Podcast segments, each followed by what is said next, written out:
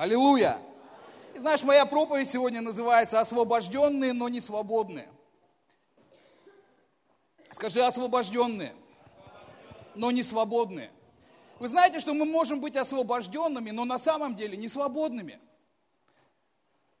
Иисус освободил нас от всякого проклятия, от всякого греха. Он совершил все на кресте. Мы свободны от многих вещей. Но тем не менее мы имеем определенные зависимости, которые нами обладают в каждом дне. И давай откроем с тобой Галатам 5 главу, 13 стих. И здесь апостол Павел говорит – к свободе призваны вы. Знаешь, мы так часто задаем себе вопрос, к чему же я призван, в чем мое призвание? И вот апостол Павел говорит, к свободе призваны вы. Аллилуйя!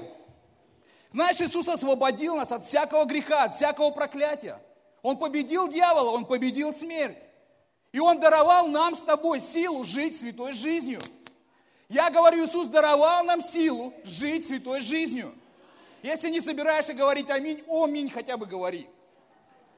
Спать я вам сегодня точно не дам. Аминь.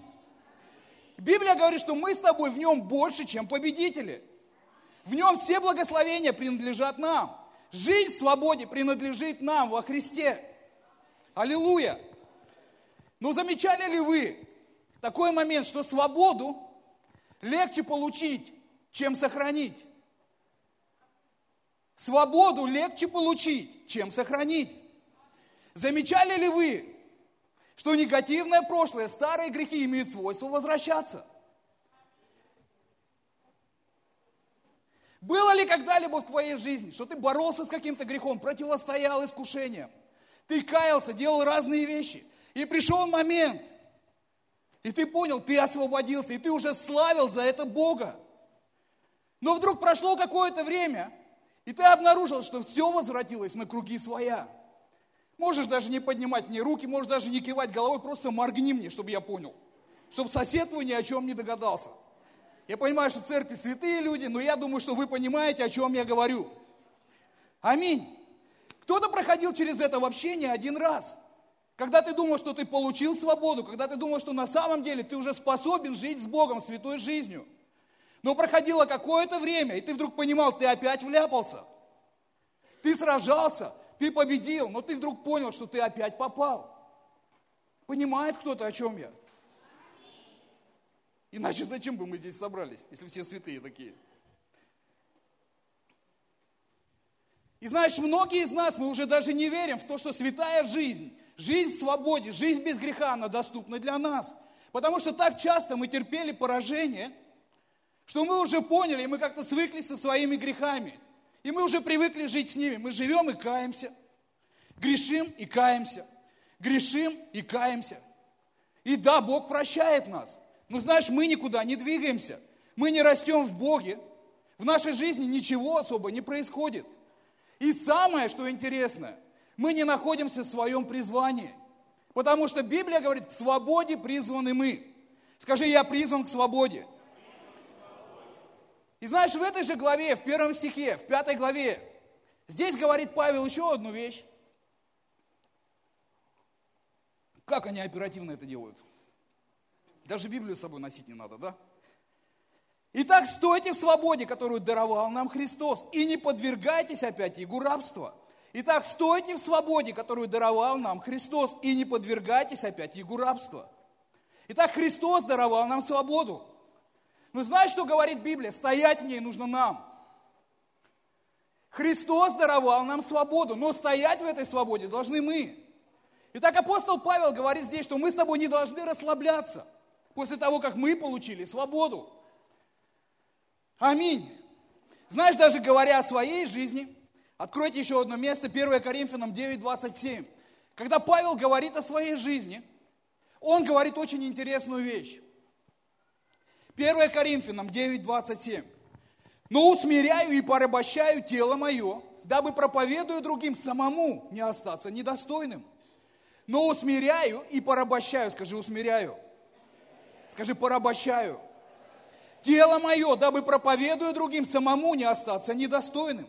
Представь себе, даже великий апостол Павел понимал, что если он не будет контролировать свое тело, контролировать свои чувства, свои мысли и свои желания. Даже он может сбиться с пути. Насколько серьезно мы должны подходить к этому вопросу? И у нас на прошлой неделе а, прошел семинар «Разрушая силу проклятий». Кто был на нем? И была потрясающая молитва. И многие люди, они получили освобождение, сила проклятий, грехов, страхов, непрощения, она была разрушена. И знаешь, когда я смотрел на людей, я увидел интересную вещь. Люди как будто бы выдохнули. И сказали, ну наконец-то эта свобода пришла в мою жизнь. И это, конечно же, да и аминь. Но это еще не все.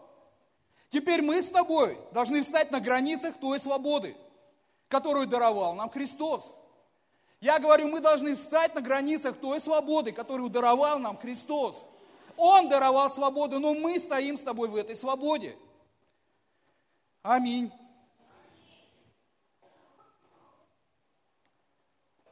Знаешь, когда мы смотрим с тобой на спортсмена, и он хочет завоевать какой-то титул или какой-то пояс, и он выходит на ринг – и знаешь, перед тем, как выйти на бой, самое главное, о чем он думает, главное победить в этом бою. И он выходит, и он побеждает. Но знаешь, сделано только полдела. Потому что перед выходом на ринг он думал, что ему нужно победить. Но теперь ему, когда он завоевал этот пояс, завоевал этот титул, каждый раз нужно будет отстаивать этот титул. Ему нужно будет выходить на бой каждый раз, когда ему бросят какой-то вызов. Каждый спортсмен, который захочет завоевать этот титул – он будет бросать ему вызов, и он должен выйти по этому вызову. Либо он должен передать этот пояс. Аминь. И ты должен понять для себя. Дьявол претендует на твое звание. Дьявол претендует на твое звание праведности и святости во Христе Иисусе. Он сделает все для того, чтобы та свобода, которая пришла в твою жизнь, чтобы ее украсить в твоей жизни – Вот такая радостная воскресная весть. Знаешь, иногда мы точно так же, как этот спортсмен, мы думаем, нам главное одержать победу, нам главное освободиться. Но на самом деле это только полдела. Потому что когда мы получили эту свободу, нам нужно будет стать на границах этой свободы. И каждый раз, каждому искушению противостоять и отстаивать. Каждое искушение, которое будет бросать тебе вызов, ты должен выходить на этот вызов и побеждать эти искушения – и стоять в этой свободе, которую даровал нам Христос. Аминь или не аминь? Итак, нам с тобой придется приложить усилия, чтобы сохранить дарованную нам свободу. Нам придется поработать над своей жизнью. Потому что кто-то хорошо сказал, жизнь можно начать с чистого листа, но почерк изменить гораздо сложнее. Жизнь можно начать с чистого листа, но почерк изменить гораздо сложнее. Знаешь, ты в один момент можешь получить свободу. Но есть же что-то, что привело тебя в это состояние. И есть что-то, что держало тебя в этом состоянии. И если ты это не изменишь, результат будет таким же, каким он был до этого. Итак, задаю тебе вопрос, как же нам с тобой сохранить свободу и удержать нашу победу? И вот об этом хотел бы с тобой сегодня поговорить. Я надеюсь, ты не против.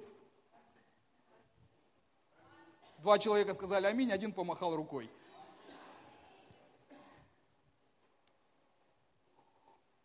Потому что к свободе мы призваны.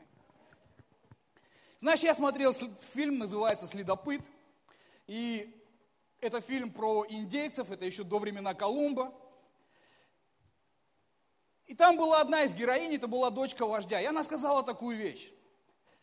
В сердце человека живет два волка – один добрый, другой злой. И ей задали вопрос, а кто победит? И она интересно ответила на этот вопрос. Она сказала, победит тот, кого лучше кормят. Победит тот, кого лучше кормят. Знаешь, когда ты смотришь на нашу жизнь, в нас с тобой живет и щедрость, и жадность. Спасибо за ваш скромный аминь. В нас живет и любовь, и ненависть и святость, и греховность, доброта и злость, чистота и похоть. Кто победит? И ответ напрашивается сам собой. Тот, кого лучше кормят. Что мы кормим и подкармливаем в своей жизни? Что мы взращиваем в своей жизни? У нас с тобой есть плоть. Скажи, плоть. Так говорит плоть, не оставлю тебя и не покину тебя. И у нас есть Дух, который воскресил Христа из мертвых. И знаешь, есть вещи, которыми мы с тобой подпитываем свою плоть, а есть вещи, которыми мы подпитываем свой дух. Аминь. Поэтому то, что нам с тобой нужно сделать, это отключить питание у неправильных вещей и начать питать правильные, божественные вещи в нашей жизни. Заводить больше правильных желаний и привычек, ставить правильные цели и питать их. Знаешь, желания могут быть в нашей жизни сильными или слабыми, в зависимости от того, как их питать. Если желание чего-то в твоей жизни сегодня сильное, это означает, ты хорошо его питал. Если желание чего-то слабое, это означает, что ты либо плохо питал, либо не питал вообще. Кто-то понимает, о чем я говорю?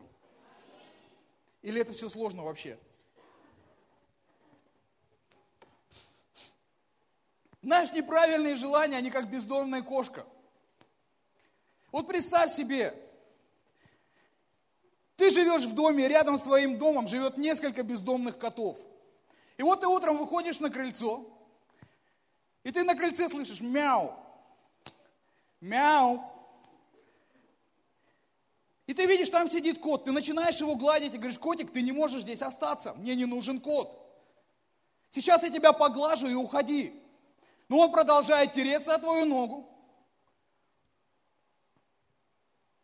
И ты гладишь его снова и говоришь, котик, уходи, мне не нужен новый кот. Потом ты отрезаешь ему кусок колбасы и говоришь, сейчас поешь и уходи. И закрываешь дверь. Как ты думаешь, что произойдет завтра? Ты выходишь на крыльцо и там мяу. Мяу. И ты говоришь, я же сказал тебе вчера, мне не нужен новый кот. Уходи. И ты гладишь его. А потом напоследок отрезаешь ему кусок колбасы и говоришь, сейчас покушаешь и уходи. Мне не нужен новый кот. Возможно, ты не подозреваешь и не догадываешься об этом, но у тебя новый кот. И знаешь, если ты не остановишься в том, что ты делаешь, через 6 месяцев у тебя будет на груди сидеть 12-килограммовый кот, лизать тебе нос, а ты будешь говорить, ты не можешь здесь остаться, ты должен уйти. И знаешь, когда мы слушаем это, нам кажется, что это какое-то безумие. Но на самом деле это то, как люди поступают каждый день. Алло. Человек говорит, о нет, это неправильное желание, мне оно не нужно. Но они продолжают питать это желание. Они мучаются от него и говорят, я не знаю, что мне с этим делать. Что мне делать с этим неправильным желанием? Да ладно, не знаешь ты. Все ты знаешь. Это желание не свалилось на тебя с неба. Оно пришло из твоей плоти, а потом ты начал кормить его. Ау. И раскормил его до такой степени, что теперь ты с этим ничего не можешь поделать.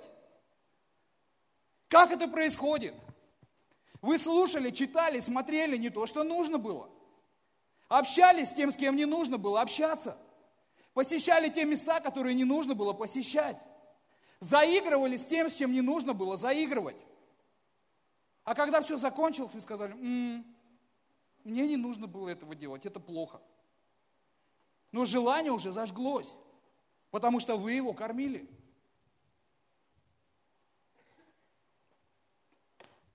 И даже говорим, не говори мне ничего. Я про тебя все знаю. Если уж Бог мне сказал это проповедовать, тогда я про тебя все знаю.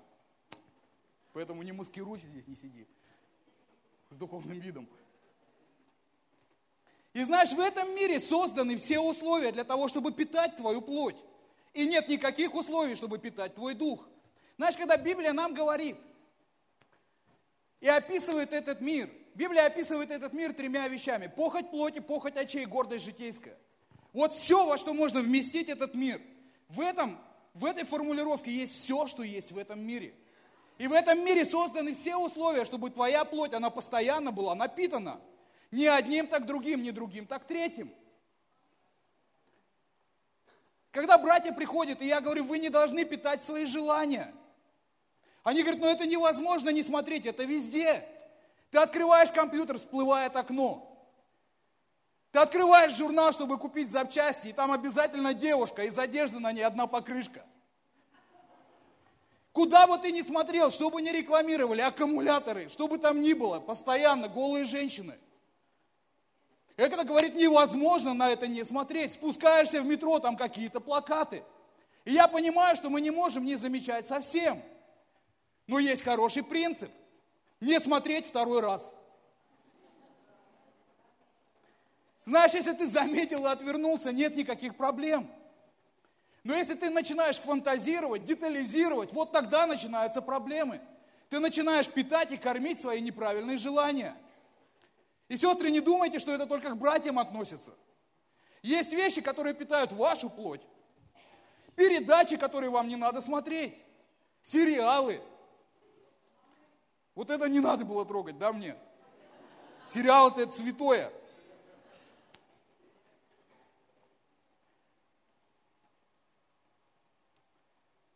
И мы смотрим это, это формирует нас.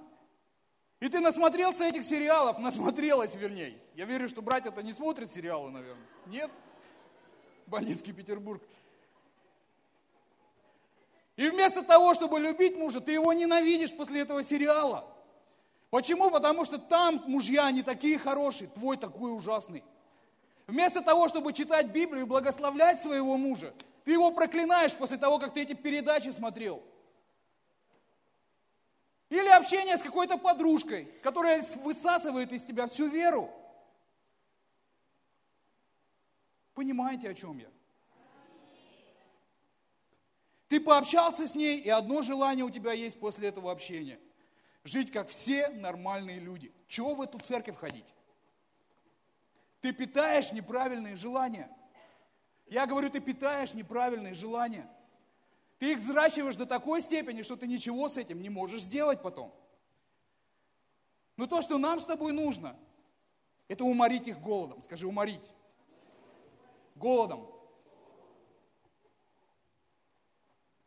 Если не хотите, чтобы кот приходил к вашим дверям, угадайте что? Перестань ложить ему корм. И знаешь, что самое интересное? Что первое время он будет кричать еще громче. И вот здесь многие ломаются. Но когда он поймет, что ты его кормить не собираешься, это будет все тише и тише. И в один момент ты поймешь, что прошло две недели, но ты не думал о каких-то вещах. Что произошло? Ты заморил это голодом. Но с другой стороны, то, что нам нужно делать – это питать правильные желания, желания по Богу. Заводить больше правильных желаний и питать их. Галатам 6 глава, 8 стих, Библия говорит, что сея в плоть, мы пожнем тление. Поэтому мы с тобой должны начать питать дух, сеять в дух. Поверни соседу, скажи, сей в дух. Если не хочешь пожать тление. Итак, как же нам с тобой заморить их голодом? Неправильные вещи в нашей жизни – и напитать те, которые угодны Господу. Мы должны понять, что есть вещи, которые высасывают из нас духовную жизнь и наполняют нас нечистотой. И нам нужно о них знать. Итак, что же мы с тобой должны сделать, когда мы придем домой? Давай откроем Псалом сотый. И Давид нам дает здесь классные ключи. Как мы можем жить в свободе? Сотый Псалом,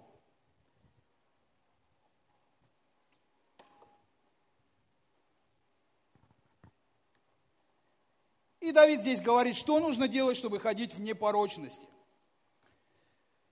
И со второго стиха, Псалом 100, со второго стиха. «Буду размышлять о пути непорочном, когда ты придешь ко мне. Буду ходить в непорочности моего сердца посреди дома моего. Не положу пред очами моими вещи непотребные. Дело преступное я ненавижу, не прилепится оно ко мне. Сердце развращенное будет удалено от меня, злого я не буду знать. Тайно клевещущего на ближнего – своего изгоню, гордого очами и надменного сердцем не потерплю. Глаза мои на верующих земли, чтобы они пребывали при мне. Кто ходит путем непорочности, тот будет служить мне. и будет жить в доме моем, не будет жить в доме моем поступающий коварно. Говорящий ложь не останется пред глазами моими. Скажи аллилуйя. Итак, Давид здесь говорит о непорочности. И заметьте, что он не говорит просто о видимой непорочности, которую мы часто демонстрируем людям. Но он говорит, я буду таким же образом жить посреди дома моего. Вы знаете, что дома мы такие, какие мы есть. Вот Давид говорит, посреди дома моего я буду ходить в непорочности. То есть мы не просто показываем что-то здесь, чтобы нас увидели, какие мы духовные и правильные. Мы-то актеры еще те. Ну, моргни хотя бы мне. Как знаете, один ребенок подошел к пастору и говорит, пастор, знаете, церковь это волшебное место. Пастор говорит, почему ты так думаешь? Он говорит, вот сегодня с утра родители все утро орали друг на друга, ругались. Всю дорогу сюда ругались в машине, только зашли в церковь. Улыбаются. Всем привет говорят. Вот наша с тобой непорочность, она не должна быть показной. Ты там среди недели должен жить так же, как ты показываешь здесь в церкви людям. Аминь. Итак, он говорит, посреди дома моего. И дальше он говорит о определенных территориях, на которые он не будет заходить, чтобы ходить в непорочности. И смотрите, 3-4 стих. Он говорит, в доме моем не будет непотребного. Скажи, в доме моем не будет непотребного. Дальше он говорит, не буду смотреть на неправильные вещи. И следующее, что он говорит, злого я не буду знать. Давай скажем вместе, злого не буду знать. Знаешь, часто в чем наша проблема? Что мы насмотримся, наслушаемся неправильных вещей, и потом мы сражаемся с этими вещами и противостоим им. Вот Давид нашел хорошее решение. Он говорит, худого я не буду знать. Я не собираюсь углубляться в этих вопросах, чтобы потом мне этим вещам противостоять. Он говорит, лучше я их вообще знать не буду. Скажи, злого знать не буду. И он говорит, я не буду смотреть на неправильные вещи, тогда мне не придется сражаться. И дальше он говорит, не прилепится оно ко мне. То есть я сделаю все со своей стороны, чтобы эти вещи ко мне не прилепились. Знаешь, что нужно сделать для того, чтобы неправильное к нам не прилепилось? Надо, чтобы это нас не окружало. Если это находится рядом с тобой постоянно, это по-любому прилипнет. Не хочешь ходить в кошачьих волосах? Выгони кошку из дома. Как бы ты ни пытался аккуратно это делать, ты будешь в кошачьих волосах, если это тебя окружает. Чувствую, за мной заинтересуется общество защиты животных после этого служения. Если не хочешь постоянно очищаться от этого, пусть это не будет вокруг тебя. Итак, что нам с тобой нужно сделать? Первое, если записываешь, запиши. Изменить влияние на себя и очистить свой дом. Обрати внимание на то, что ты смотришь, и на то, что ты слушаешь. Что у тебя в компьютере? Что у тебя по телевидению? Какую музыку ты слушаешь? Какие журналы в доме у тебя находятся? Не позволяй всему негативному захламлять твой дух. 1 Иоанна, 1 глава, 1 стих. Иоанн говорит здесь о себе, и он говорит о том, как вера попала в сердце апостолов. Он говорит интересную вещь. Что слышали, что мы слышали, что видели своими очами, что рассматривали, что осязали руки наши о слове жизни. Итак, как вера попала в сердца апостолов? Он говорит три вещи. Скажи, слышали? Скажи, видели? Скажи, осязали? Итак, как вера попала в их сердца? Через органы чувств. Как попадает в тебя негативное и полезное? Через органы чувств. Если ты записываешь, запиши. Органы чувств – это двери в твое сердце. То, что ты слышишь, то, что ты видишь, то, к чему ты прикасаешься. Это двери в твой внутренний мир. И знаешь, дьявол это прекрасно знает. Что он может пронести этот мир мирской, как говорит один нам известный человек, в твое сердце. И Он делает все для того, чтобы это произошло. Итак, двери в твой внутренний мир – это то, что ты слышишь, то, что ты видишь, и то, до чего ты дотрагиваешься. Если записываешь, запиши. 90% всей известной информации, которая есть в твоей жизни, есть в твоем сердце, попала к нам через глаза. 90% всего того, что ты знаешь, попало внутрь тебя через глаза. Библия говорит, светильник для тела – глаз – И он говорит, если глаз будет чист, то есть он будет наблюдать за чистым, то все тело будет светло. То есть твои глаза, они в силе содержать в чистоте или осквернении все тело. Скажу еще раз. Твои глаза в силе содержать в чистоте или в осквернении все твое тело. То, куда ты смотришь. 90% информации в тебя проникает через то, что ты видишь. Следующее – это слышание. Что мы с тобой слушаем? 10% информации мы получаем через остальные органы чувств. То, что мы слышим, рождает в нас веру и рождает нечистоту. Библия говорит, что вера приходит от слышания. Знаешь, когда ты слушаешь мирскую музыку, через музыку приходит информация, которая формирует мировоззрение. И она развращает сердце человека.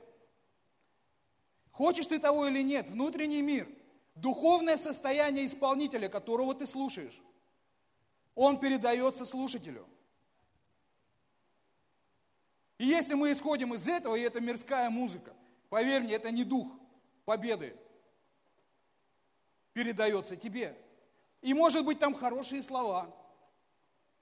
И может быть твоя душа ностальгирует от этого, но твой дух, ему это не нравится. Кто-нибудь понимает, о чем я?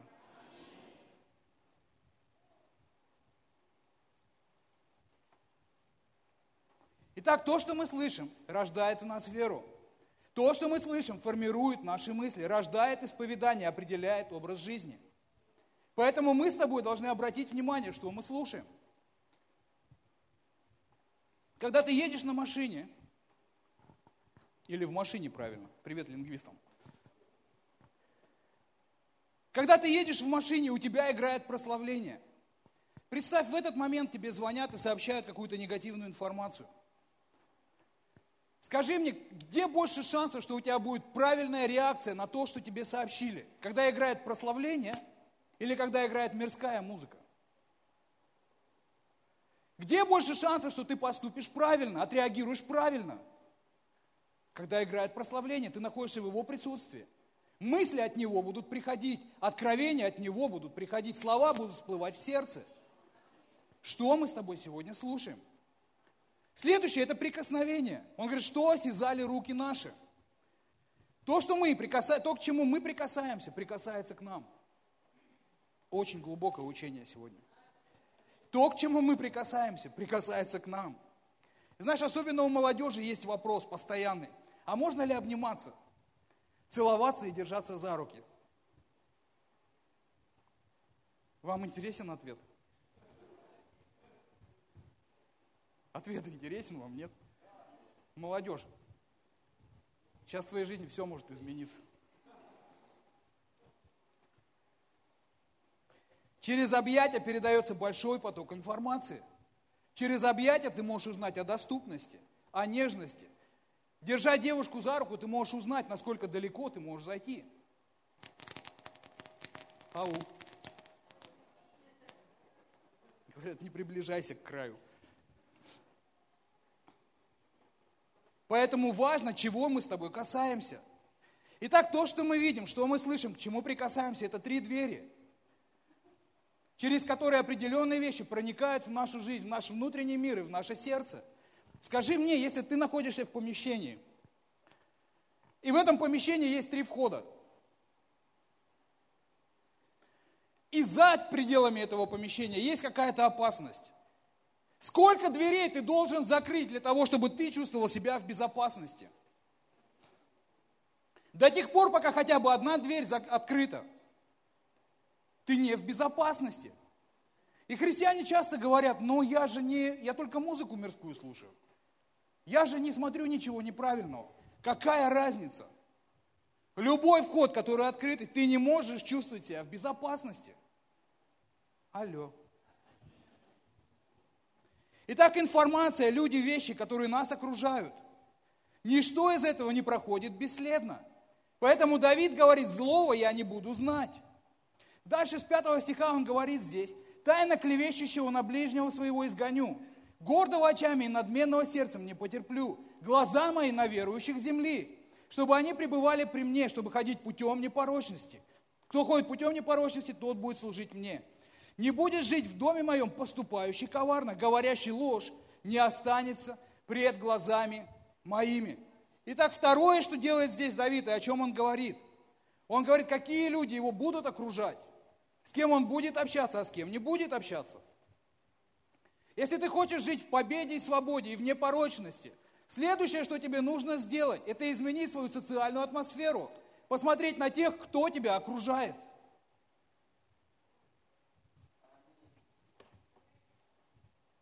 Нет общения, которое не производило бы никакого влияния. В любом общении либо влияешь ты, либо влияют на тебя.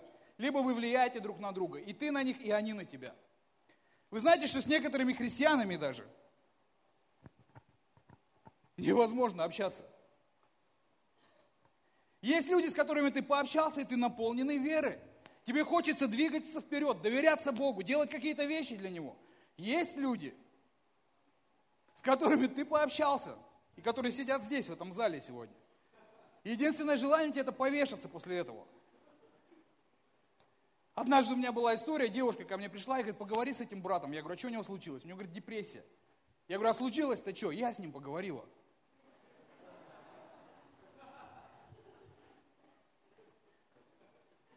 Я вот думаю, такое окружение тебе вообще не поможет за Богом двигаться. Поэтому мы должны посмотреть, кто нас окружает. Если рядом с тобой люди, которые разрушают твою веру, которые не спускают тебя вниз, которые подталкивают тебя к неправильным вещам. Тебе нужно их оставить. Скажи, оставить.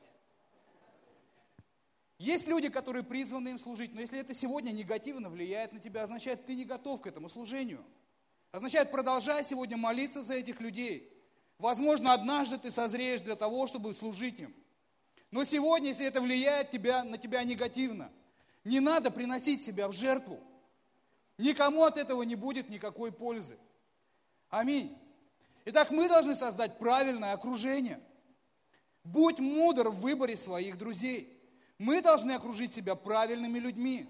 У нас должны быть взаимоскрепляющие связи с правильными людьми. Но он же из церкви, да это вообще ни о чем не говорит. С некоторыми лучше вообще в миру общаться. Да. Я понимаю, что в нашей церкви нет таких. Ну вот я по городам, когда езжу, есть такие, поверьте мне. Итак, здоровая атмосфера, которая позволяет христианину расти и изменяться, и жить в победе. Это когда есть кто-то над тобой, и когда есть кто-то под тобой. Когда есть кто-то, кто дает и служит тебе, и есть кто-то, кому даешь и служишь ты. Когда ты подотчетен кому-то, и кто-то подотчетен тебе. Аминь. Знаешь, часто нам нужна помощь в вопросах дисциплины. И тогда нужен кто-то, кто над нами, кто присмотрит за нами. Знаете, есть история про этого мальчика, который написал записку своей маме. Говорит, мама, разбуди меня, пожалуйста, в 7 утра. И не верь, что я проснулся, я коварен. Я вас потерял где-то, да?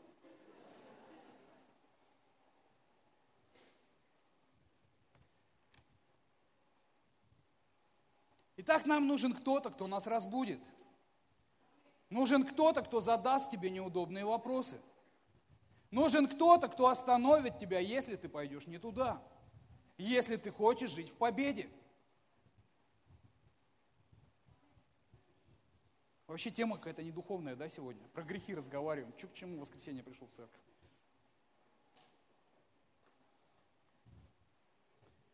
Вы замечали, что с собой всегда можно договориться? Себе можно что-то объяснить постоянно. У тебя всегда есть уважительная причина, почему ты не можешь того или этого, почему ты не должен туда пойти. Но когда рядом с тобой есть человек, который говорит, я не знаю ничего. Там эмоции у тебя, что там у тебя еще, ты сегодня просто должен быть, и все. И тогда как бы твои дела приходят в порядок, ты где-то собираешь себя в кучу, и раз смотришь, пришел, и все, уже не болеешь, нормально все. Да? Только решение принял, и ты сразу же исцелился. Аминь. Поэтому нам нужен такой человек рядом. Есть ли в твоей жизни такой человек? Есть ли в твоей жизни человек, который заметит, если ты захандришь, заболеешь, перестанешь ходить в церковь? Если тот, кто задаст тебе неудобные вопросы, и ты должен будешь правильно на них ответить, правду. Один брат у нас перестал в церковь ходить, я ему звоню. Я говорю, а что тебя в церкви не было? Он, ну вот у меня то, вот у меня все. Я говорю, а кто твой наставник? И заметьте, что мы это культивируем в церкви. Потому что мы хотим, чтобы наши христиане жили в победе. Ты сам должен быть наставником, и тебя должен кто-то наставлять. Для этого у нас есть программа «Один плюс один», и это позволяет тебе расти. Если ты только принимаешь, ты не растешь. Если ты только отдаешь, ты не растешь. Когда есть кто-то над тобой, кто-то под тобой, у тебя есть возможность расти. И вот я задаю ему вопрос, а кто твой наставник? Он мне называет человек, который живет в другом городе. Я говорю, ну конечно, а Ти Джейс твой пастор. Сегодня у них водное крещение, веди себя в ванну. Наставник – это тот, который находится рядом. Наставник – это тот, который знает, чем ты живешь. Наставник – это тот, который заметит, когда тебя здесь не будет. И знаешь, это определенные связи, которые мы сами создаем в своей жизни. Мы делаем эти отношения, и потом эти отношения делают нас. Это определенная зона безопасности, которую мы создаем в своей жизни, которая потом помогает нам. И мы сами должны быть инициаторами этих отношений. Ты делаешь эти отношения, потом эти отношения делают тебя. Не позволяют тебе потом эти отношения выходить за рамки, за которые ты не должен выходить.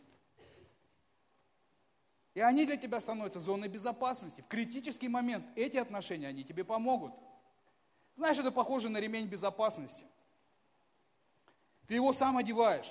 И, возможно, он приносит тебе дискомфорт, приносит определенные неудобства – он ограничивает твое движение. Но знаешь, в критический момент Он спасет тебе жизнь. И знаешь, что самое интересное, что к наставничеству точно так же, как к ремню безопасности, ты можешь привыкнуть. Когда ты постоянно не пристегиваешься, и ты пристегнулся, ты чувствуешь себя дискомфортно. Но если ты пристегиваешься постоянно, и ты вдруг не пристегнул ремень, ты дискомфортно себя чувствуешь от того, что ты не пристегнулся – и то же самое с наставничеством. Может быть, сначала это доставляет тебе дискомфорт, это неудобно, это ограничивает твое движение. А мы же ко всему новому относимся-то не особо. А еще когда ограничивает наше движение, это же наше движение, это же наша жизнь. Не только же наставник от Бога слышит, я же тоже слышу. Но в момент ты развиваешься, ты вдруг понимаешь, когда нет этого наставления, ты переживаешь определенный дискомфорт. Почему? Потому что ты привык. Скажи, к хорошим вещам можно привыкнуть. Даже если они не выглядят как хорошие вещи. И знаешь, точно так же, как нужен тренер в спорте, также для нас важен тренер в христианской жизни и в служении. Тренер призван помочь тебе – увидеть слабые места. Он призван помочь тебе развиться. Он исправляет тебя, обличает тебя, но не для того, чтобы навредить тебе, но для того, чтобы поправить тебя. И знаешь, тренер это не твоя мама. Это не группа твоей поддержки, которая будет кричать, «Оу, оу, оу, давай, ты все делаешь правильно. Нет, тренер тебе правду скажет. Скажет, ты косоногий, играй нормально. У него нет цели ободрять тебя, ободряет пусть мама тебя. Дома пусть тебя ободряют. У тренера есть цель исправить тебя, привести тебя к победе. Поэтому он будет говорить тебе правду. Но эта правда выльется к тому, что это поможет тебе развиться и стать полноценным христианином. Поэтому мы сами с тобой должны стать для кого-то этими людьми. И кто-то должен быть в нашей жизни. Кто послужит нам? Аминь. Итак, мы с тобой должны понять, что для жизни свободы требуется что-то и от нас. Это не так, что Бог пришел и что-то сделал в нашей жизни. И теперь ты со своей стороны, что бы ты ни делал, чем бы ты ни занимался, каких бы привычек у тебя не было, ты будешь жить в победе. Но ты должен сделать эту зону безопасности в своей жизни – ты должен обратить внимание на то, кто тебя окружает. Что ты смотришь, что ты слушаешь. Кто находится рядом с тобой, кто влияет на твою жизнь. Есть ли в твоей жизни наставление или нет. И из этих многих факторов состоит то, будешь ты жить в победе и свободе или нет. И это все необходимо нам для того, чтобы мы стояли в той свободе, которую даровал нам Христос. Прославление выйдите. Мы сейчас будем молиться. Итак, как же нам стоять в свободе, которую даровал нам Христос? Как жить в победе?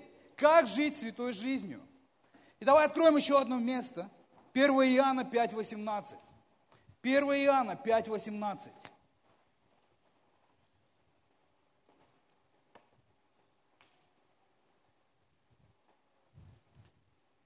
Мы знаем, что всякий, скажи каждый, еще раз скажи, каждый, каждый рожденный от Бога. Есть есть рожденный от Бога? Представь, что он дальше говорит, не грешит. Каждый рожденный от Бога не грешит. И как же он этого добился? Но рожденный от Бога хранит себя, и лукавый не прикасается к нему. Рожденный от Бога хранит себя, и лукавый не прикасается к нему. Как мы храним себя? Как ты можешь создать эту зону безопасности? Как ты можешь закрыть все эти двери, обращая внимание на свое окружение, обращая внимание на то, что ты смотришь и слушаешь. Не смотри те вещи, с которыми тебе потом придется бороться. Не подкармливай неправильные желания. Многие вещи, которые есть в нашей жизни, и мы с ними не можем разобраться, это то, что мы раскормили. И это не дьявол, это не еще кто-то. Есть вещи, которые ты просто раскормил. В твоей жизни есть дух, который воскресил Христа из мертвых. И в твоей жизни есть плоть. И ты выбираешь, что ты будешь питать. И бесполезно сидеть и говорить, это неправильное желание, оно мне не нужно, и продолжать питать его. Результаты будут те же самые. Поэтому отруби питание у негативных вещей и начни питать правильные вещи. И ты увидишь правильные плоды в своей жизни. Давайте встанем на свои ноги.